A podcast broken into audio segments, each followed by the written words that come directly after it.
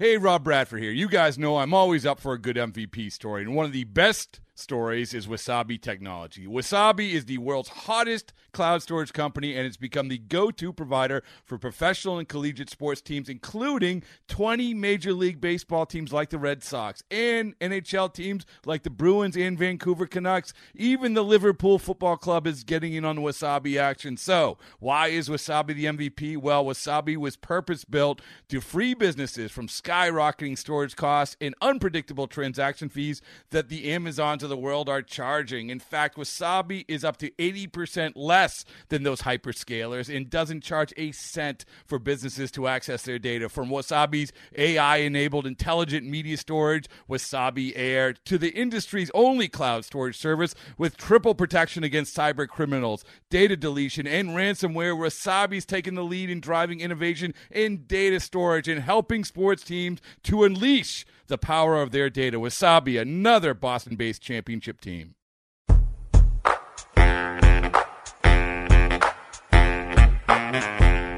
Just celebrating championships out here, Sam. That's what we do. That's what we're doing out here today. That's that's what I hear and what I see. Outstanding. yeah.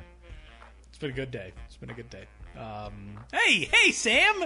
Hey Tyler. Hey, how, welcome how, in. how has your week really been? Things be have been pretty with solid out here. You know, I got to be honest. I have to come clean. Um, I was basically Randy Quaid from Major League Two about the Denver Broncos all year. Um, and it's a baseball podcast. We're not going to talk about football much, but you know. Uh, I'm. It's one of the only podcasts you'll listen to where one of the hosts is based in Denver and is from Denver. um, first my first love in life it was like the denver broncos then my parents then my sister kinda. And then like you know everything after that. But like graduated from college got a job in sports talk radio as my first job out of school. And like when you work around the nfl and that was like the jay cutler years kind of fell out of love with the broncos for a little while because you know jay cutler. Um and so you know and then tim tebow. Uh but the last few seasons have been frustrating because like john fox terrible head coach they hire gary kubiak he's just like the poor man's john fox so i was like this year i was such a doubter and uh, man, yeah, it was Randy Quaid in Major League Two, and then they ended up winning the Super Bowl, and that was a whole heck of a lot of fun. So yeah, went to the parade today. Uh, you'll hear us talk with Benjamin Hill later. I'm not in on that conversation because I was fighting the million people uh, who were in downtown Denver to try to get back. So great job by Sam for that. But you know, pretty solid, pretty solid stuff out here. Yeah, I should note that it, Ben said at the end of the interview, uh, "I miss you, Tyler. Stay strong."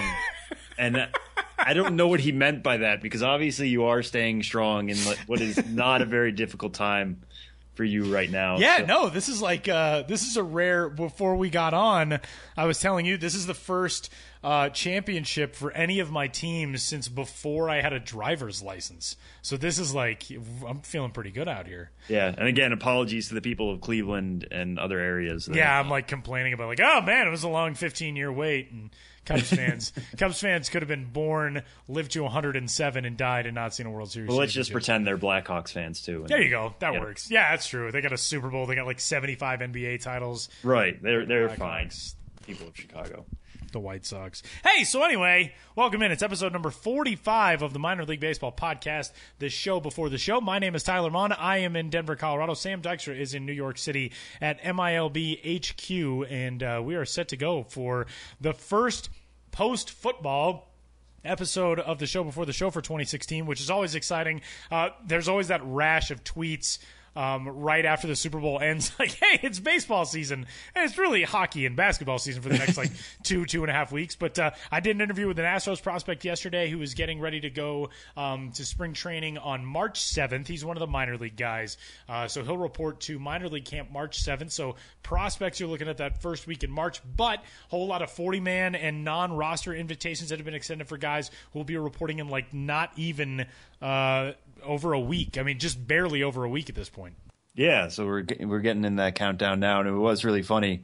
Just Sunday night, all all the tweets that were just of baseball diamonds that were filling up my feed. So I was like, wait a second, the biggest football game of the year just happened. Why, why are we celebrating baseball? Because that's what we do when we get a chance to celebrate baseball. We're, we're going to grab hold of it and run with it. I was also a big fan of uh, the amount of major league teams that were live tweeting the Puppy Bowl on Sunday in order to kind of like I think just backhandedly drive attention away from the Super Bowl. Oh yeah, the Puppy Bowl's on right now. Let's uh, let's talk about that. Yeah, but I mean, if we wanted to have a Puppy World Series, I wouldn't be against that. No, me neither. Me neither. Uh, it would just seven be a games, best of seven, but it would always go seven games. They every just- single night. It would go, Yeah, you never even if the World Series ended in four, just make the Puppy Bowl or the Puppy World Series go seven. Oh, of course. 100% down with that. Um, well, we're off and running. Let's get uh, let's get rolling for episode 45. Uh, strike one. Three strikes for the 45th edition of the show before the show. Sam came up with this question. I really like it. I'm going to pose it to Sam first.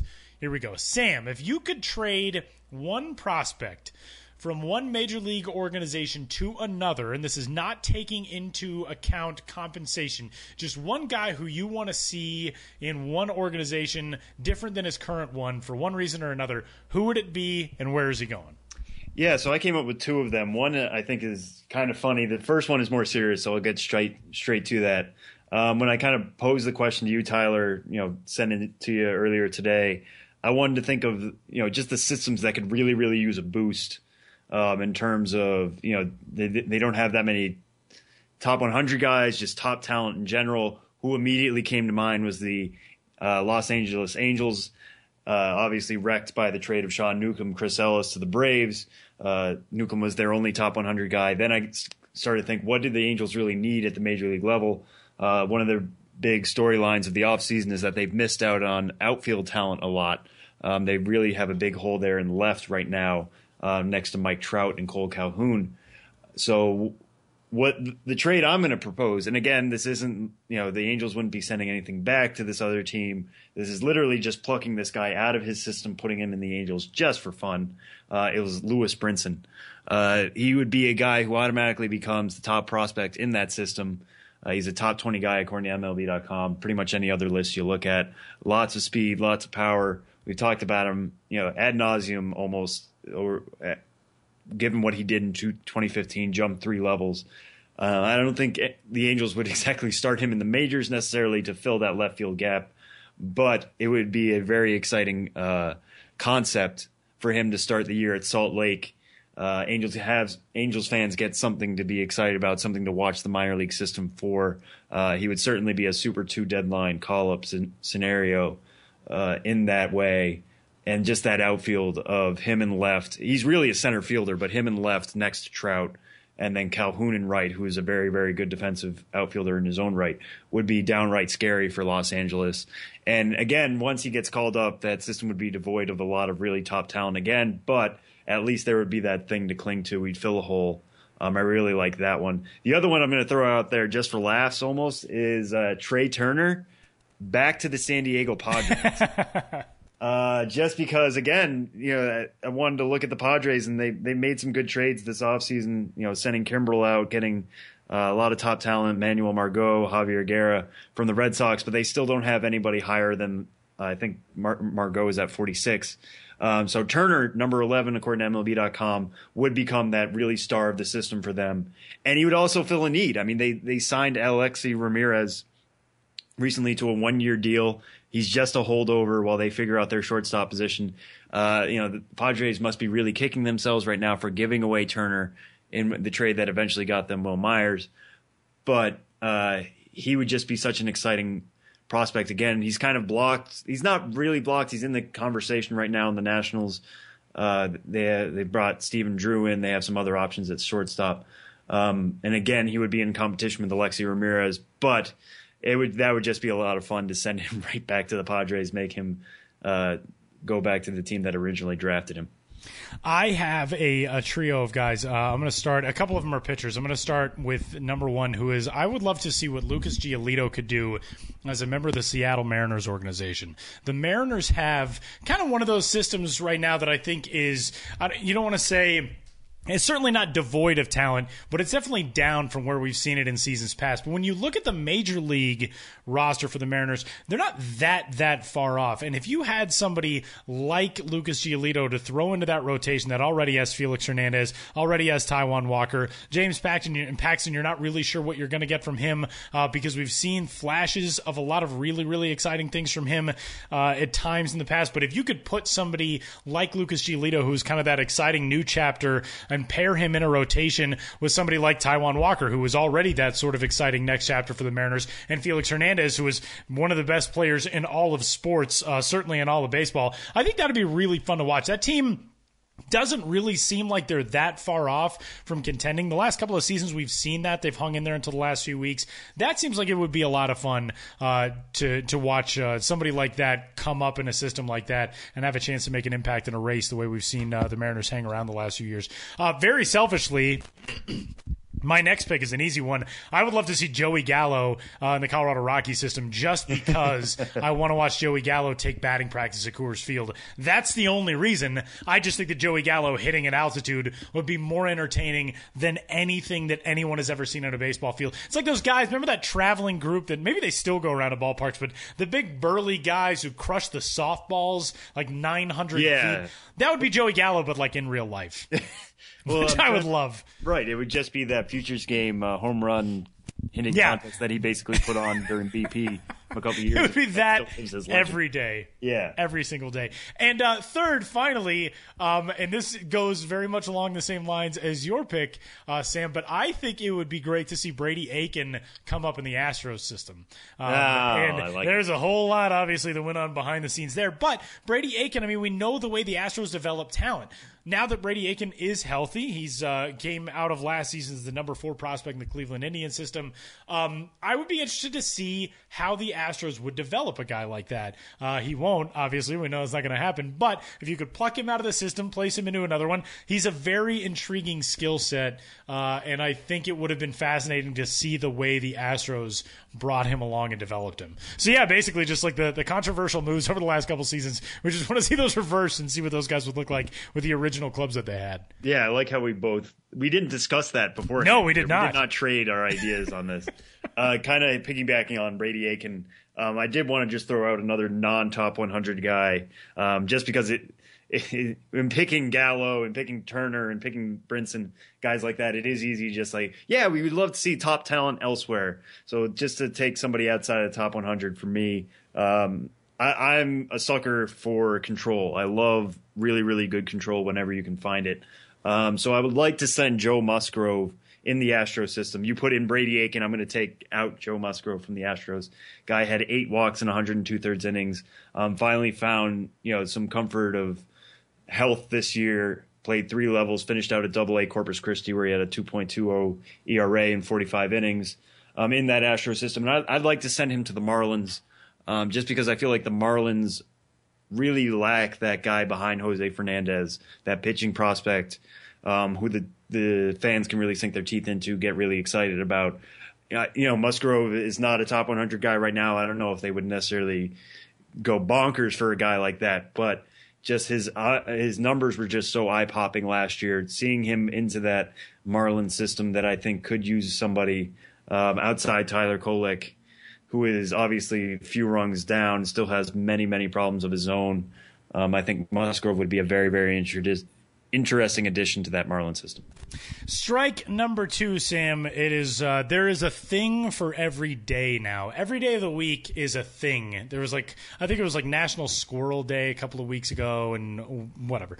Today, the day on which we are recording this, which is uh, Tuesday the 9th, it is National Pancake Day, and so we figured.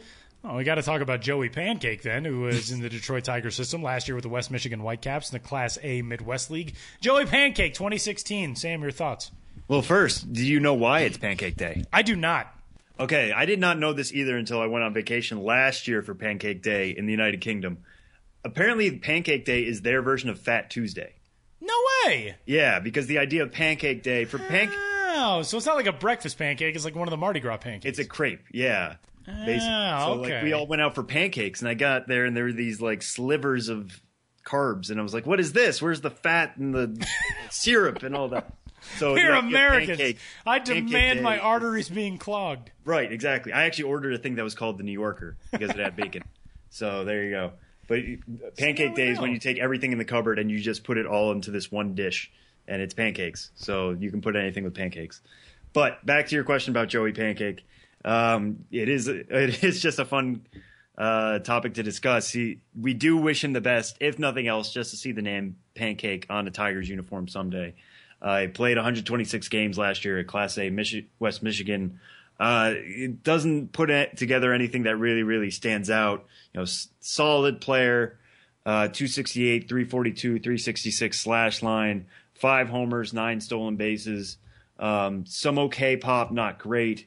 Played second base after splitting the previous season at shortstop and third, so he has some a little bit of versatility there. Um, was not particularly great at either shortstop or third base in 2014, so thus the move to second. He was much better. Had a 964 fielding percentage actually there last last year uh, at the Keystone at West Michigan.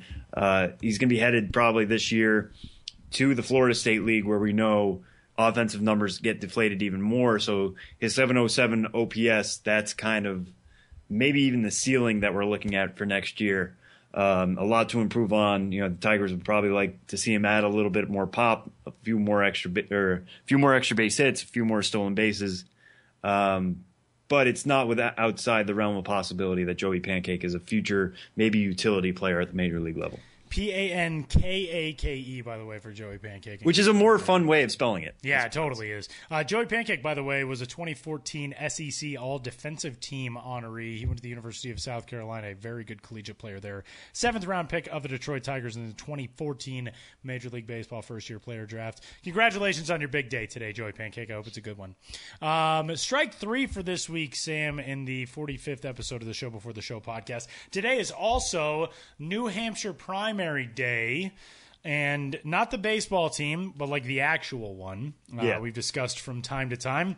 Talked about it a little bit with Todd Radom. The New Hampshire Primaries, that was the original name for the New Hampshire Fisher Cats, now the double A affiliate of the Toronto Blue Jays. Uh, when that name was announced, fans did not receive it well initially, which is really a shame because it was one of the greatest names and logos and identities that's ever been conjured up for a minor league baseball team. But all that aside, um, let's discuss this. We, there's like a thousand people still running for president somehow.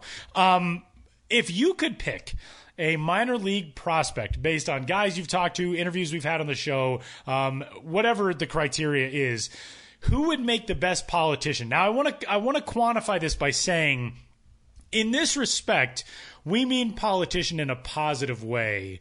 Um, so basically, not 2016 politicians. We mean like who's a good statesman? Who would be a good Abraham Lincoln, a good Teddy Roosevelt, a good Woodrow Wilson? Who are the people you would pick to be uh, the guys on the front lines if they're campaigning for president of minor league baseball's uh, stars for 2016 and beyond? Who could best shake the hands and kiss the baby? exactly handshaking, right. baby kissing. Yeah, politics completely aside, because you know everybody has their opinions on that. This is just personality driven entirely.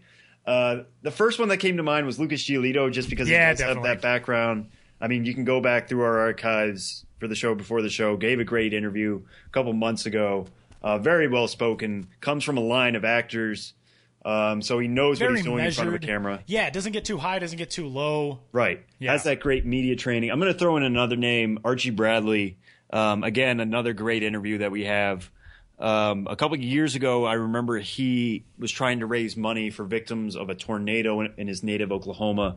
Um, was getting athletes from all over the Oklahoma, you know, state area, um, getting athletes within the, or you know, baseball players within the D-bag system just sign things and send it to him. He reached out to us asking for help. Um, I think we did a blog post on it. Uh, this was a guy who saw that there was a problem and wanted to actively try and do do some good and do some help um, in an area that you know meant a lot to him. Um, and I think that's that's what all politicians should be, regardless of what direction they're coming from. Um, so in Giolito, I think you have somebody who's good in front of a camera, somebody who could probably hold his own in a debate in some way, um, would at least know when to come out um, when they say his name. And uh, in Archie Bradley, you have somebody who who is actively trying to help his community, and I think that's that's what we're all looking for in politicians, regardless of our uh, politics, as it were. I like those two. I like those two. Um, yeah, I certainly would have thought uh, Lucas Giolito as well. He just he comes across as one of those guys who I would trust Lucas Giolito watching my kids. I think he'd have. I think it'd be good to have his finger on the button at midnight or whatever the commercial says. Um, somebody else who I think would be a, a very good um, politician because of the enthusiasm he embodies 24 hours a day if you follow his twitter feed is jose berrios Oh, I if of him wanted too. if I I, wanted somebody to lobby for me it's jose berrios He's infectious. He's excited about everything. He knows what he wants. Positive guy. I go Jose Berrios. He's very dedicated too. He's always Yeah, to show you the work tireless. he's doing. And it- again, it, you know, we're, this is in 2016, so social media is a big part of it. And That is Jose true. Berrios knows what he's doing in terms of social media. That is very true. Okay, I feel like we have a good uh, a good administration. I, I, I would here. definitely get behind that. It's interesting though that they're all pitchers. Do you think there's any? Yeah, maybe there's something to that. I mean, Huh. pitcher might be the most. I don't want to say egocentric, but just eccentric. Cerebral. Yeah, Yeah, I mean, they're the ones on the mound. They're the ones with the balls in their hand. You know, they they decide where that ball is going to go. Uh, you know, especially starting pitchers, they're out there for the duration of the game. They usually are the guys who get paid the most. I mean, you see how the the uh, David Price contract. You know, these are guys who Yeah. they you know teams count on a lot. So maybe that's it's no uh, surprise that we chose three pitchers here. That is true. I, I will say that if we had this conversation a year ago, I probably would have said Kris Bryant on this list. Um, not just because dreamy eyes. I was gonna say infectious smile, elected, but- infectious smile, killer teeth. Uh, but again, like a really measured, really level-headed guy. A couple other wild card names who I think would be very fun in this conversation. Brett Phillips, our guy, love Brett Phillips. He's one of those dudes who I would say, uh, know what? He seems like the nicest guy on earth. I'll probably vote for him. Uh, Cody Decker would also be a heck of a wild card if you were going to throw in a minor leaguer to be, you know, made his major league debut last year. But Cody Decker, if I wanted to watch a debate, he's he's the first guy that I want to put on the stage. Yeah, I think Cody Decker might be the Bernie Sanders, and that he would enter the race, and you'd just be like, you know, I like him, but I don't think I would ever vote for him. And then the longer he would be in, and the longer you hear him, All right, maybe this guy's got some points. yeah, this, you know, specific brand of politics, you might enjoy it, you might not enjoy it, but uh, he, I, he feels like a Bernie Sanders to me. Oh, that is that is a very entertaining line of conversation. I know I'm going to be thinking about this for the rest of the day now too. And please write into us too. Yeah, absolutely. Somebody that we missed, or for any of these topics, really, please write into us. Please tweet us. Please email us. All that fun stuff. Podcast at MILB.com is the email address. You can also rate, review, and subscribe to the show before the show on iTunes. Find us there. You can find Sam. He's on Twitter at Sam Dykstra, MILB. I'm on Twitter at Tyler Maun. You can find us. Give us your politician recommendations. See, like I'm scrolling through right now, and I'm like, oh, Mark Appel, he definitely have a certain amount of, you know, he'd bring some sway. He's got a good contingency with him. I don't know. Christian Arroyo is a really talented young guy coming up. He's the Paul Ryan, maybe. I'm going to think about this the rest of the day now. So that wraps up strike three. a couple of news items to get to. We discussed last week former top prospect in the Philadelphia Phillies system, Jesse Biddle, uh, traded to the Pittsburgh Pirates. This is a really interesting transaction that went down, Sam, because Jesse Biddle was DFA'd by the Philadelphia Phillies in order to create a spot on their 40 man roster. He had Tommy John surgery in October, so the Phillies were not really concerned that he was going to be claimed off of waivers. They thought they could pass him through, outright him, I would assume, to AAA, and that would be that for his rehab process. Not the case. Traded to the Pirates, stays in the state of Pennsylvania, but man, grew up a Phillies fan in Philadelphia. Now he's on the other side. Now he's a Pirates prospect. Um, this is an interesting move because it was risky when the Phillies did it. They were very confident that it wasn't going to play out this way, and it did. They end up losing Jesse Biddle. Yeah, well, the interesting thing for me is that the Pirates are one of those organi- organizations that seem to really know what they're doing in terms of Tommy John now. Yes. Uh, Jameson Taillon obviously underwent the surgery a couple of years ago. Nick Kingham underwent it last year. You know, those guys have yet to return to the field, so we don't know exactly if the Pirates have done well in terms of their rehab. But these, the Pirates are not necessarily scared by that term anymore, especially if they're going after Biddle like this. Um, willing to pick him up, willing to give him a 40 man spot. Uh, I, I'll be interested to see if he makes it through the spring. You know, they, they didn't trade much for him, just a reliever um, who I don't think has much of a major league future. Uh, it's it's a very very small gamble. They could easily just DFA him again, and we start this process all over again um, in terms of Jesse Biddle. But yeah, it- it's an interesting pickup as far as the Pirates go. Wish Biddle all the you know success in the world in terms of getting back quickly and safely, and he's looking at 2017 instead of 2016. But um, we'll see if he uh, he appears on the other side of the state. And you kind of hope. I mean, we talked uh, at length about some of the stuff he's run into, but you hope that maybe a change of scenery does wonders for Jesse Biddle because a very highly regarded prospect as of a couple of seasons ago, and some bizarre injuries and concussion he suffered in a hailstorm, and the elbow problems, and uh, finally culminating in Tommy John this year. So, like Sam said, we certainly wish him all the best. Um, and one of our final news items of the week, uh, we actually had two champions crowned uh, in the world of baseball over the last week. For the uh, third time in four years, a Mexican team won the Caribbean Series. So, congratulations to that club. Caribbean Series is one of the most entertaining baseball tournaments anywhere. And if you got to catch any of that uh, this past couple of weeks, a lot of fun watching those teams Mexico, the Dominican Republic, Puerto Rico, Venezuela, and Cuba.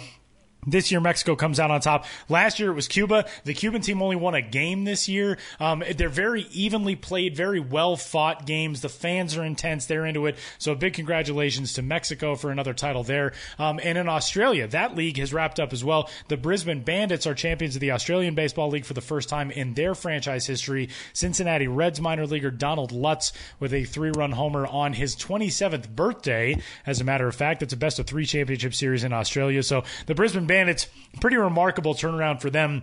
Had never made the playoffs through the first five years of ABL history roared to the playoffs this year, won the league's regular season title. They sit out a week. The ABL sends three into the postseason. Top seed gets home field advantage throughout the championship series. Uh, the number two and number three teams play in a qualifier to go to the championship series. So it was Adelaide, which moved on out of that series, and Brisbane, despite the week off, they roll over Adelaide in a two game sweep. So congratulations to the Brisbane Bandits for their contributions to uh, Australian baseball history and a whole lot of minor league talent that has rolled through Brisbane over the last couple of seasons especially out of the Tampa Bay Rays organization. And Donald Lutz, uh, a Red signee again. He was once a Red, made it up to the big leagues. We actually talked about him last week because he was a German developed player who made the major leagues a few years ago. Uh, Travis Blackley, who was with the Marlins organization last year, AAA New Orleans, he got the win in that game. So congratulations to those guys as well. All it means that we're basically at spring training time. When the ABL wraps up, when the Caribbean leagues wrap up, that's the next step. And always when I when the ABL wraps up, I get enamored by that trophy. You know more about it yeah, than I. It it's is amazing, massive. It's it's basically like the Stanley Cup. You know, yeah, put all the names on there, but this is much smaller and just so much bigger right? You know you Yeah. know more about it than I do. Yeah, it's called the Claxton Shield. It's been around in Australian baseball since the 1930s. And if you look, we've got the picture of the Bandits celebrating with a trophy at MILB.com right now. If you look at it, um, it's sort of two concentric circles. The outer one was added, I think, sometime in the 60s or 70s. So it gives you an idea of how old this trophy really is. And the inner one has been around forever. I mean, it's been around since the 30s, and the name of the team that wins it every year is inscribed on that trophy. It is very, very cool, and it is gigantic. It's uh, one of those trophies, like you said, it's like the Stanley Cup. It only goes with the team that's won it. Nobody gets to keep it. Travels to the next team that wins it the following year. But the the neat thing about it is the way Australian teams really embrace it when they have it during the season. The Perth Heat won four out of the first five titles in ABL history uh, since the league was restarted in 2010, 2011. But it was cool what the Heat would do because they would take it around to schools. They would take it to community functions. They would have it at baseball camps. They had it every single home game in its own special VIP tent at uh, what was formerly called Barbagallo Ballpark, now is Baseball Park Thornlie in Western Australia. So it really is one of those very hallowed uh, sports trophies, and it's pretty cool, especially for the Australian guys. It's really cool for the American guys to get over and do it, but for the Australian guys, that's what you want. You grow up dreaming of that the way Canadian kids dream about the Stanley Cup. It's that iconic, and it's uh, yeah, it's pretty cool. You can check it out. Uh, our story up right now at milb.com. You can also see some videos, theabl.com.au of the final out, the celebration highlights and stuff from Game Two, the final game of the ABL Championship Series. Yeah, so now we all get to bring it stateside. That's what that means. Absolutely. And World Baseball Classic qualifier starting this week in Sydney as well. Um, first of four qualifying rounds this week starting in Sydney is the first one. Also, one in Panama, one in Mexico. Those are next month, and one in Brooklyn coming up in September. Uh, but this week, Australia, South Africa, New Zealand, and uh, the Philippines, those four teams getting the World Baseball Classic started for 2016 qualifying play ahead of 2017. So we'll talk about that as those uh, those groups get rolling as well. So man, packed first segment today. in a good way. In, a, good, way, for February, I would say. When we return, one of the top 100 prospects in all of Major League Baseball will join the show. Traded from one organization to another last year, not something you see generally for a first full year pro. But Sean Manaea of the Oakland Athletics, and the number 68 prospect in all of baseball, a Texas League champion last season with the Double A Midland Rockhounds. Sean Manaea joins the show next. Bye.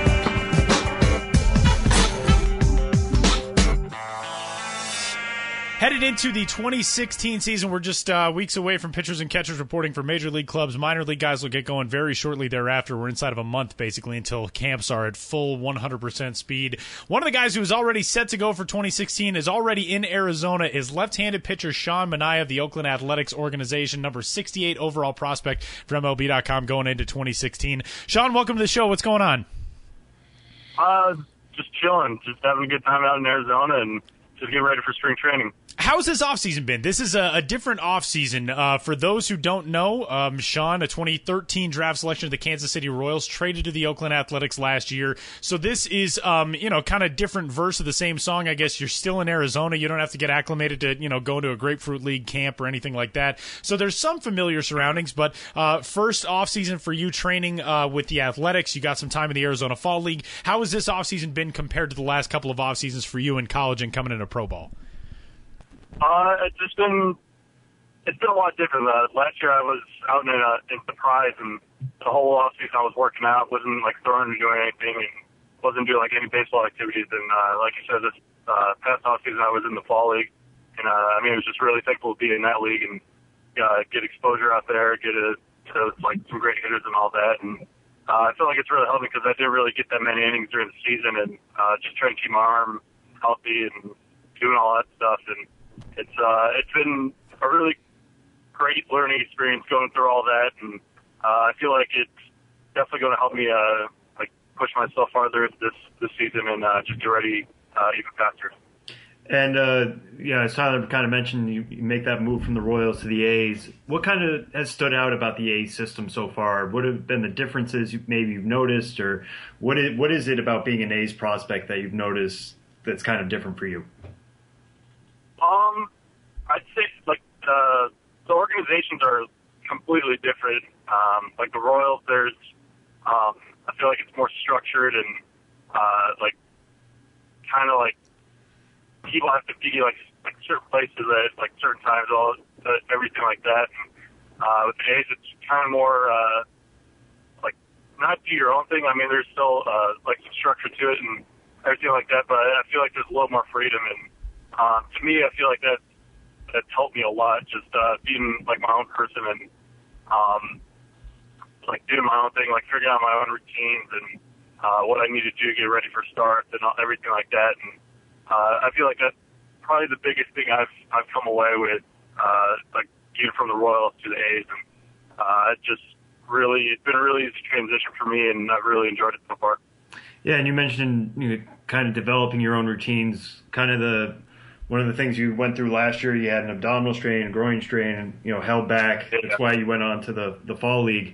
How do you personally work on getting healthy this off season and maintaining that health? You know, what kind of program are you on? Regiment do you go through? Um, you know, kind of explain that a little bit.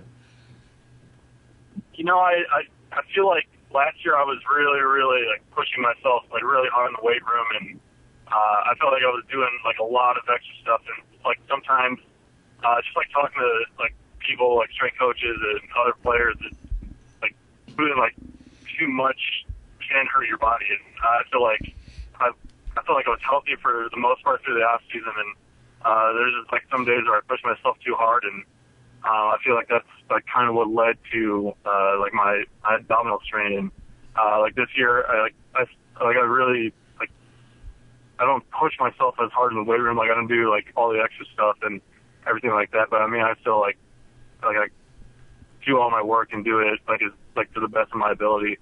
And I feel like toning it down a little bit, just doing um, like a little uh, extra stuff here and there, and just like every single day, like for an hour after the workout.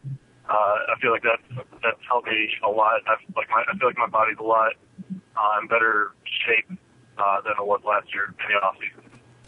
Sean, the trade goes down. Um, you go from Kansas City, the only organization you've known as a, as a professional, to Oakland middle of last season, and your numbers improved significantly uh, after that trade. You and I talked for an Arizona Fall League notebook at one time uh, in the early stages of the AFL season. One of the things you said in that was something just clicked when you got to the A system. You just felt like you were able to go out, just focus on hitting the glove, throwing strikes, and being aggressive and going after guys.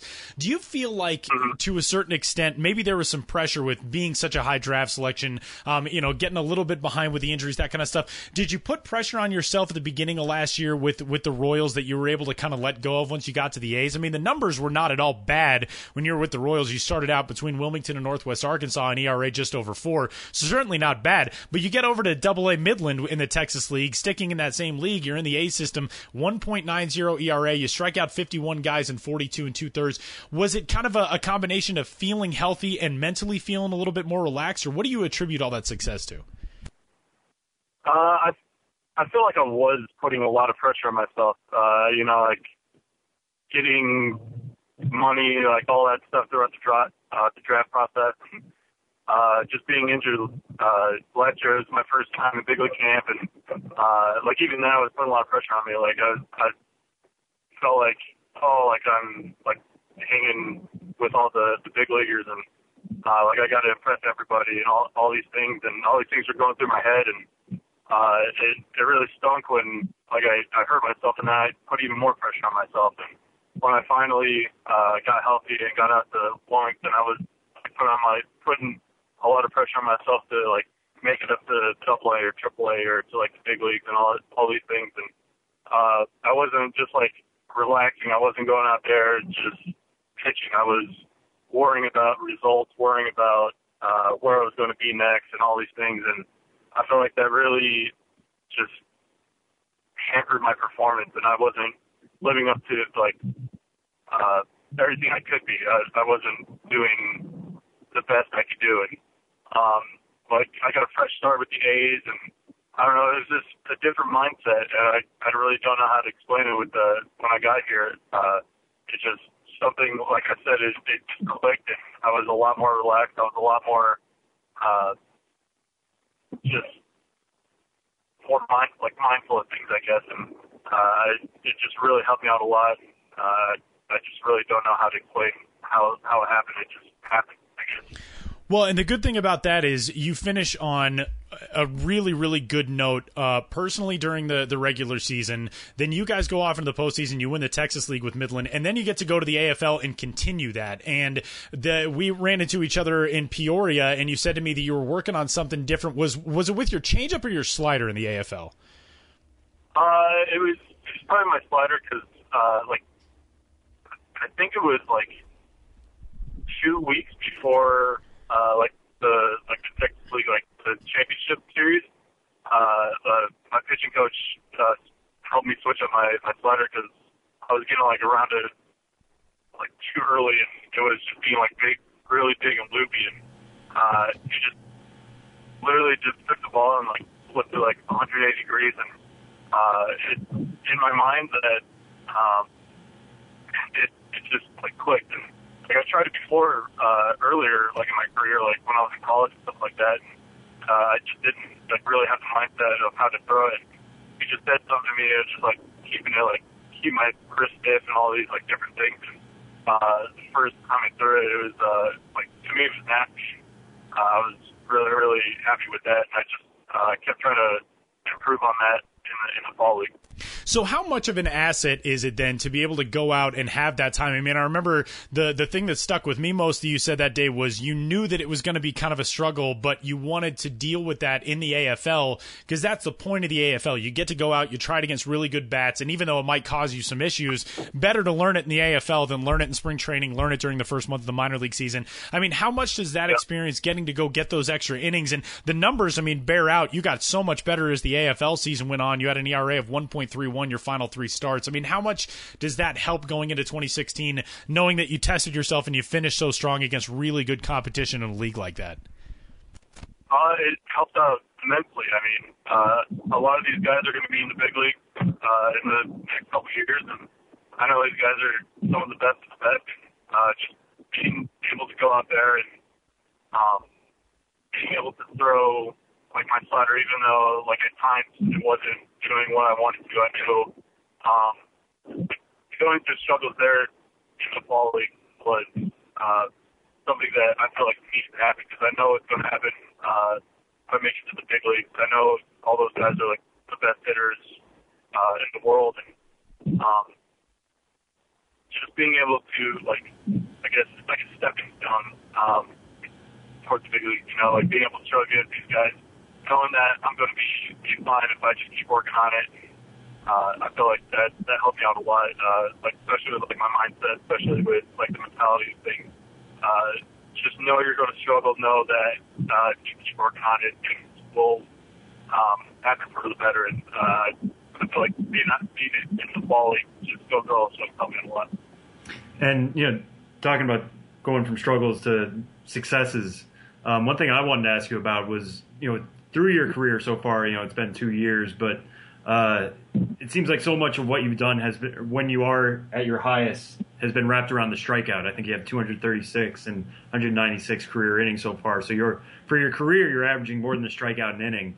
How much do you kind of get wrapped up in the strikeouts, and how does that, for you personally, kind of de- define success for you in punching so many guys out in any start?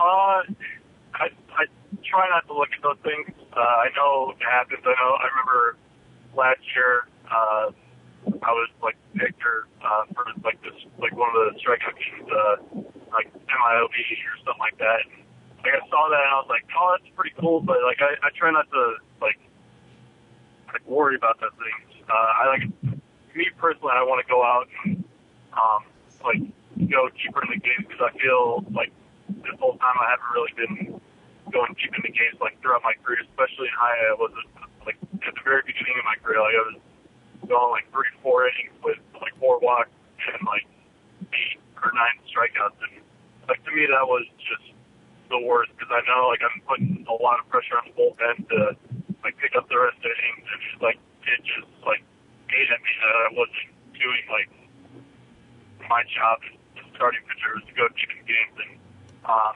if like strikeouts happen and like I have like a low pitch count, I'm going deeper the games, then that that's great. But um, I try not to worry about the strikeouts. I mean, uh, I'd rather go deep in the games and um, just help out the team like as best as I can. Yeah, well, just to kind of not to harp on this too much, but how do you kind of explain those high strikeout numbers then? Is it something deceptive about your delivery? You think you you mentioned the slider. Uh, you know, pe- scouts seem to really like your fastball as well. You know, how how do you end up striking these guys out if that's not entirely your aim? Um, I guess probably my arm angle. I guess. Uh, I mean, I guess it's kind of funky from what guys have told me.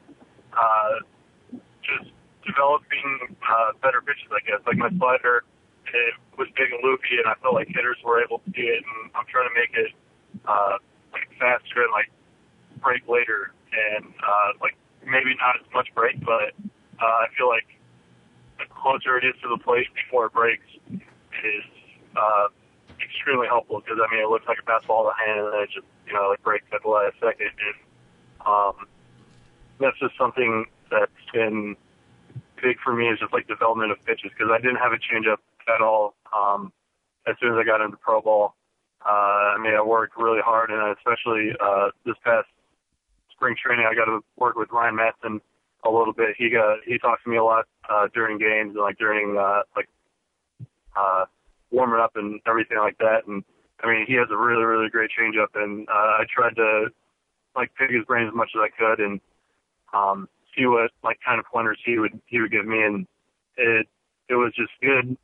The good the good thing about being hurt to me was being able to uh, you know just throw the changeup every single day without having to worry like being in game and like freaking out about it, I guess, about um, being good and hopefully like hitters will swing at it. It was just every day I forced myself to just throw it, and it was it wasn't like a pressure situation or anything like that. And it's just like the development of pitches, I guess, is I guess what I can explain about the strikeout. So, um, Sean and I will head into 2016 as the number 68 overall prospect in all of baseball, according to MLB Pipeline. But Sean, we cannot let you go without asking you this question. We, uh, when we get guys on, uh, there are always topics that we want to discuss with them, and I think for so long we've wanted to know this answer, so we're really excited to ask you. Your Twitter handle is one of the best in sports. Uh, it is at baby sm giraffe, and Sam and I had a pretty detailed breakdown of this before the show. Like, well, you know, I mean, he's a big guy, but he's not really built like a giraffe. He's a strong build, not like a lanky, long neck, awkward thing. I love that it's in all caps because I'm a big proponent of typing in all caps. Uh, explain baby Yeah. sm giraffe to all of us. Um, so my first first year in pro ball, uh, I think it was in spring training. Um, you know, we do all the the PFP drills and all that stuff, and uh, like I, I feel like I'm more coordinated than I am now. But uh, people, I mean, like all the hitters would watch, know, they're going to the batting cages, all all these things, and uh, I would be doing PFPs, and like I'd be tripping over myself and like throwing the ball away and doing all these things. And uh, one of the guys, Brett Eibner, he he saw like this, this show, I guess you could call it, go on, and uh, he was like, "You know what? You look like a you look like a baby giraffe." Oh, no. Out there on the, and I was like, you know, I was like, at first I was kind of like, you know, like that's that's kind of mean. Like I feel like I'm somewhat coordinated, uh, but I mean, looking back, I'm like, yeah, that that definitely fits the fits the description. But he'd uh, at, at first it was just saying it to me, and then eventually he uh, started saying it to the athletic trainers, and then they started calling me it, and then he started telling the strength coaches that I look like a baby giraffe, and they were like, "Yeah, that's exactly what he looked like." so it it evolved from just just one guy to like pretty much the entire uh, Royals organization calling me baby giraffe, and eventually I was like, you know what, I'll uh, you know what, I'll accept that. You know, I I feel like I I can own up to that, and uh, I just owned up to it, and I was like, you know what, I think I'm just gonna name my Twitter handle uh, baby S and giraffe, and um, so that's uh, that's that's the story of that. There you go. I really admire that. If you at first glance you were like, "Well, that's kind of mean," and then you embrace the nickname, I really admire that. That Yeah, is good for you. outstanding. yeah. Turn it on its head. but yeah, that, I don't I don't really know the uh, why it's all in caps, but uh, I guess that's kind of like my personality, kind of like being loud, I guess, and uh, yeah, that's uh, that's that. I'm a big proponent. I'm a big proponent of the all caps, and Baby Giraffe is a fantastic nickname. And now we know. Um, just as a quick follow up, did you leave that nickname behind with the Royals, or are people calling you that with the A's? Uh, nobody's uh, called me in the A's, but uh, I feel We like ruined they see me you. like do or or something like that. That it might the name might come back. So Yeah, spring training is very So yeah, over the next few weeks, it could very much be back in play. Okay. And and now that you've explained it fully on a podcast, we've ruined it for you, leaving it behind with the Royals. it'll, it'll be all over the place. Sean Manaea of the Oakland Athletics, left-hander, headed into 2016, feeling healthy, feeling good, coming off a great 2015 end of the season in the Texas League and the AFL. Sean, always one of our favorite guys to talk to. Thanks a ton for the time, and uh, best of luck this spring. Awesome. Thank you guys very much.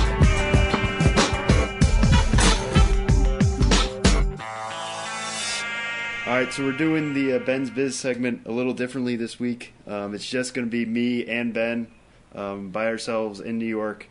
Um, so welcome in, Ben. How are you? How's it going? Hey Sam, good to be here. It's uh, a little dis- disconcerting not to be talking to Tyler as well right now, hearing his uh, enthusiastic voice boom all the way towards us from the uh, remote mountains of Colorado. Yeah, well, we can pretend it's there. He's off celebrating uh, Denver Broncos Super Bowl um, at, at the parade right now, enjoying the uh, the time with Peyton Manning while he's still there, et cetera, et cetera.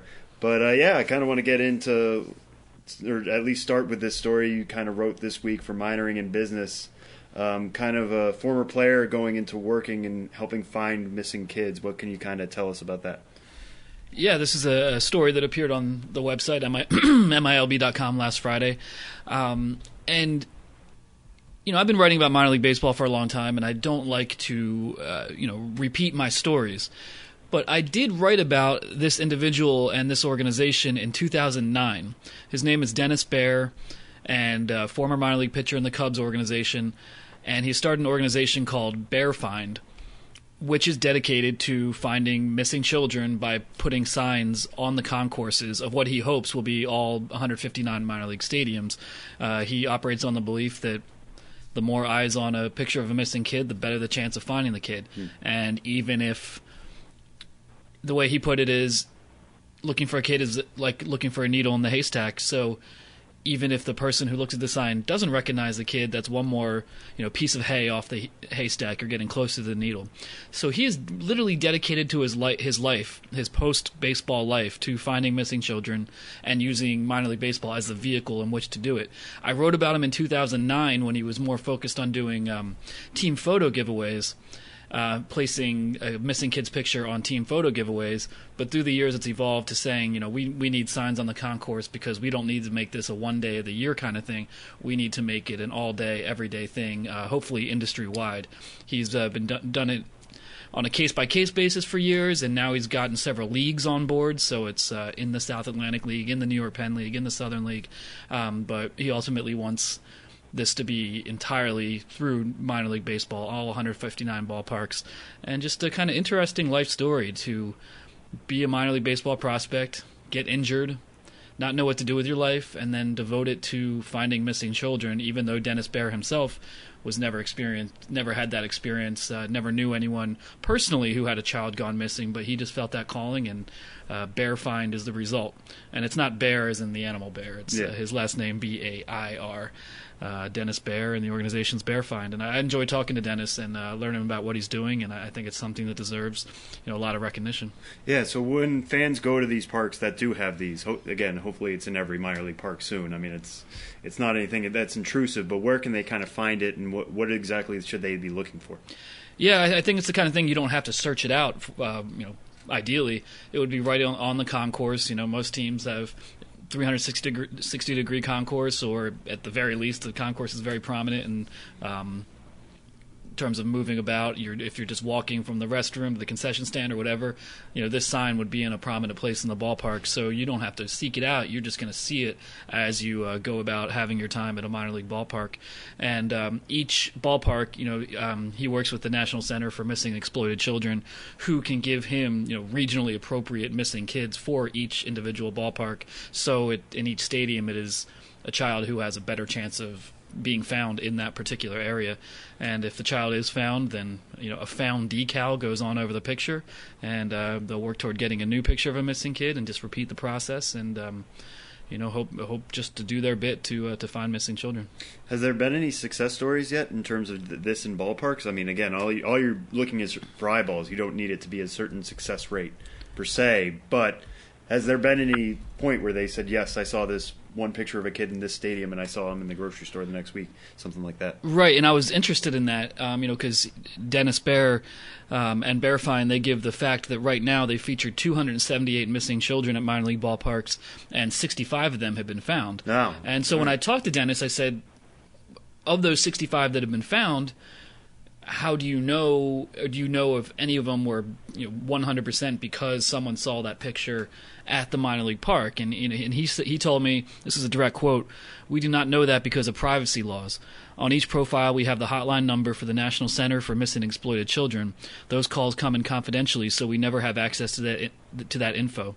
So we go by the obvious. The more eyes are looking, the greater the chance that someone recognizes the kid and makes an anonymous tip. So they're going on faith and, and again on the principle that the tried and true method for finding kids is to have as many eyeballs on pictures of the kids as possible, get it out there to the most amount of people, and he sees uh, minor league baseball as, as the quote ideal vehicle to do that. And for anybody listening um, to this, you know, not necessarily near a computer, not reading the story while you're listening to this, again, it's BairFind, B A I R, find, all one word, capital B, capital F. Uh, you can go to Ben's story on our site about it. He has links to the homepage. Read more about what Dennis Bair is doing on that. Kind of to switch gears almost completely. Uh, one thing that kind of caught my eye, as I saw you tweeted about it earlier, uh, California League is releasing a 75th anniversary logo for the whole league, but they've made it team centric. What exactly are they kind of looking to do here with that? Well, I think this is a good idea, and I can't say it's unprecedented, but I at the same time couldn't remember seeing it before. Um, you know, teams often release anniversary logos, not so often as leagues. And the thing with a league logo, anniversary or otherwise, is you kind of think, well, who's really going to see these league logos? and uh, the California League to really get um, their their new anniversary logo out there. They're turning 75. It's the diamond anniversary. Um, they've worked with Brandiose to create this commemorative anniversary logo, and in the process of doing that, created a team specific logo for every single team. So there is a, a, a California League 75th anniversary logo with each individual team uh, having their own separate, you know, distinct an- version of the anniversary logo, which of course encourages the team to get that out there and it's specific to them. So I think that's a, a really good thought to instead of just have a league logo, that kind of how do you incorporate that? Incorporate each individual team into it, so the team has something unique to themselves that they can then, you know, use in their branding throughout the year to. Uh, highlight their connection with the league and get out the the the fact that the Cal League is 75 years old, which is uh, pretty old. Yeah, definitely. And not to get in too much into the nuts and bolts of it, but I know Brandiose is one of those brands that you know constantly minor league teams now leagues turn to to make these new logos. What kind of Brandiose touches do you see in this one? Um, I don't see anything overtly jumping out at me when you think of Brandiose. You know, you think of them having a hand often in the um, encouraging clubs to go in a real irreverent direction, you know, the Chihuahuas and Blue Wahoos of the world and that sort of thing. You also think of, um, you know, a lot of anthropomorphism. Um, usually you have an alternate logo with someone carrying a bat and or a bindle stick. Um, so I don't see the kind of more overtly zany uh, Brandiose touches here. I think when you're going with the league's um, logo, you're not going to go nuts. This is something that's been established since 1941 but it has, I just think, a, a, pretty clean and coherent feel for the amount of information they're trying to get in there, which is the, di- the a literal diamond, the number 75, the name of the league, you know, palm trees around the league to, I guess, you know, signify California, and then each one having an individual logo within the diamond. So I think their focus was more on how do we incorporate this much information into, um, you know, such a small amount of space. Yeah, and and for anybody, you know, again, who wants to see this, go on to the California League site. That all the logos are there.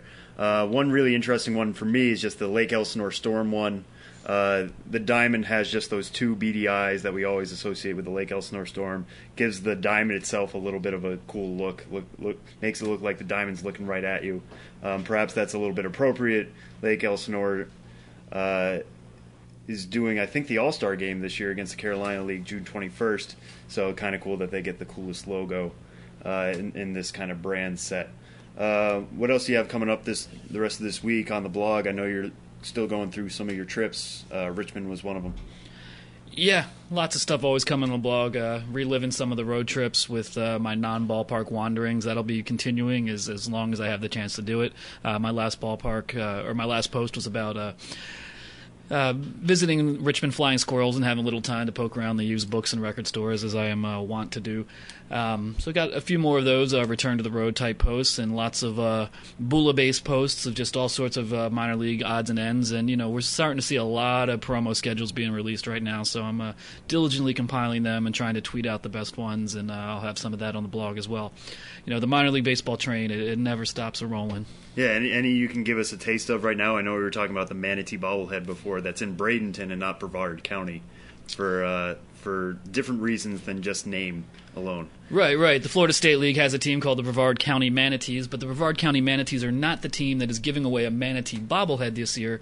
That would be the Bradenton Marauders, who are giving away a bobblehead of Snooty the Manatee because Snooty lives in the Bradenton area. Uh, he calls a local museum home, and the Marauders are giving away a Snooty Manatee bobblehead on July 23rd, which is Snooty's 68th birthday, and he's recognized as the world's oldest manatee. So. Um, July 23rd. Make sure you say uh, happy birthday to Snooty the Manatee, born in 1948, still going strong, and now finally he's got it made. He's got his own bobblehead, not from the Brevard County Manatees, but from the Bradenton Marauders.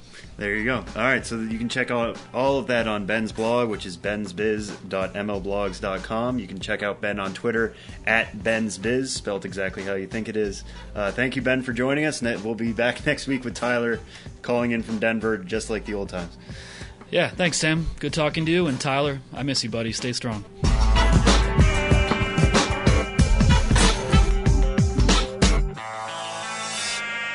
Sean Manaea is on Twitter at BabySMGiraffe, as you heard, and Benjamin Hill is at Ben's Biz. Big thanks to those guys for joining us on the show. And we're going to wrap up this week's edition of the Show Before the Show podcast. And uh, this is, again, like the last couple of weeks before we start getting to talk about actual game action actual camp action, all that kind of stuff. College baseball returns this week.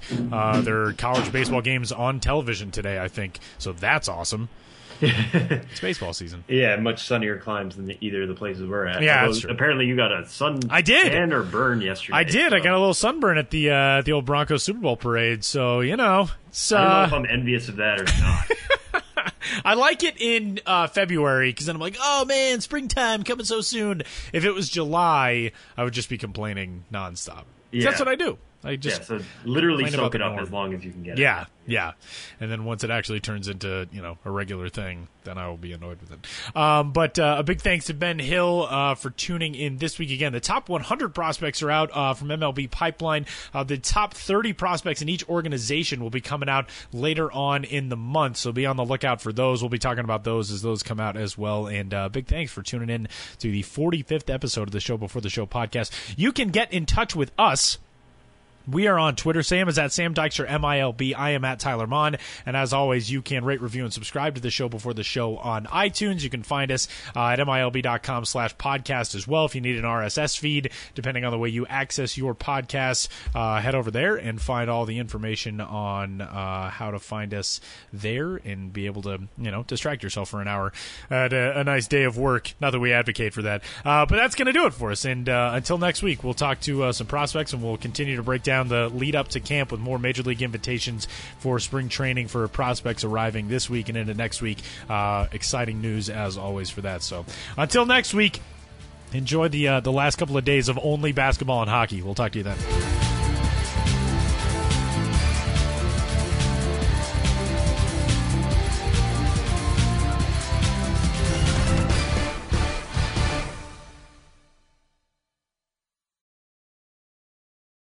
It's blazing hot outside. You get in your car to turn on the AC to get cold air pumping, but it blows hot air out. This issue is commonly caused by low refrigerant due to leaks in the AC system. You want an easy, all in one solution that will restore the cold air in no time. AC Pro Recharge Kits. Make restoring cold air easy for even those with zero DIY experience in less than 10 minutes. Save time and money versus going to a shop by picking up an AC Pro Recharge Kit today. Be a pro with AC Pro.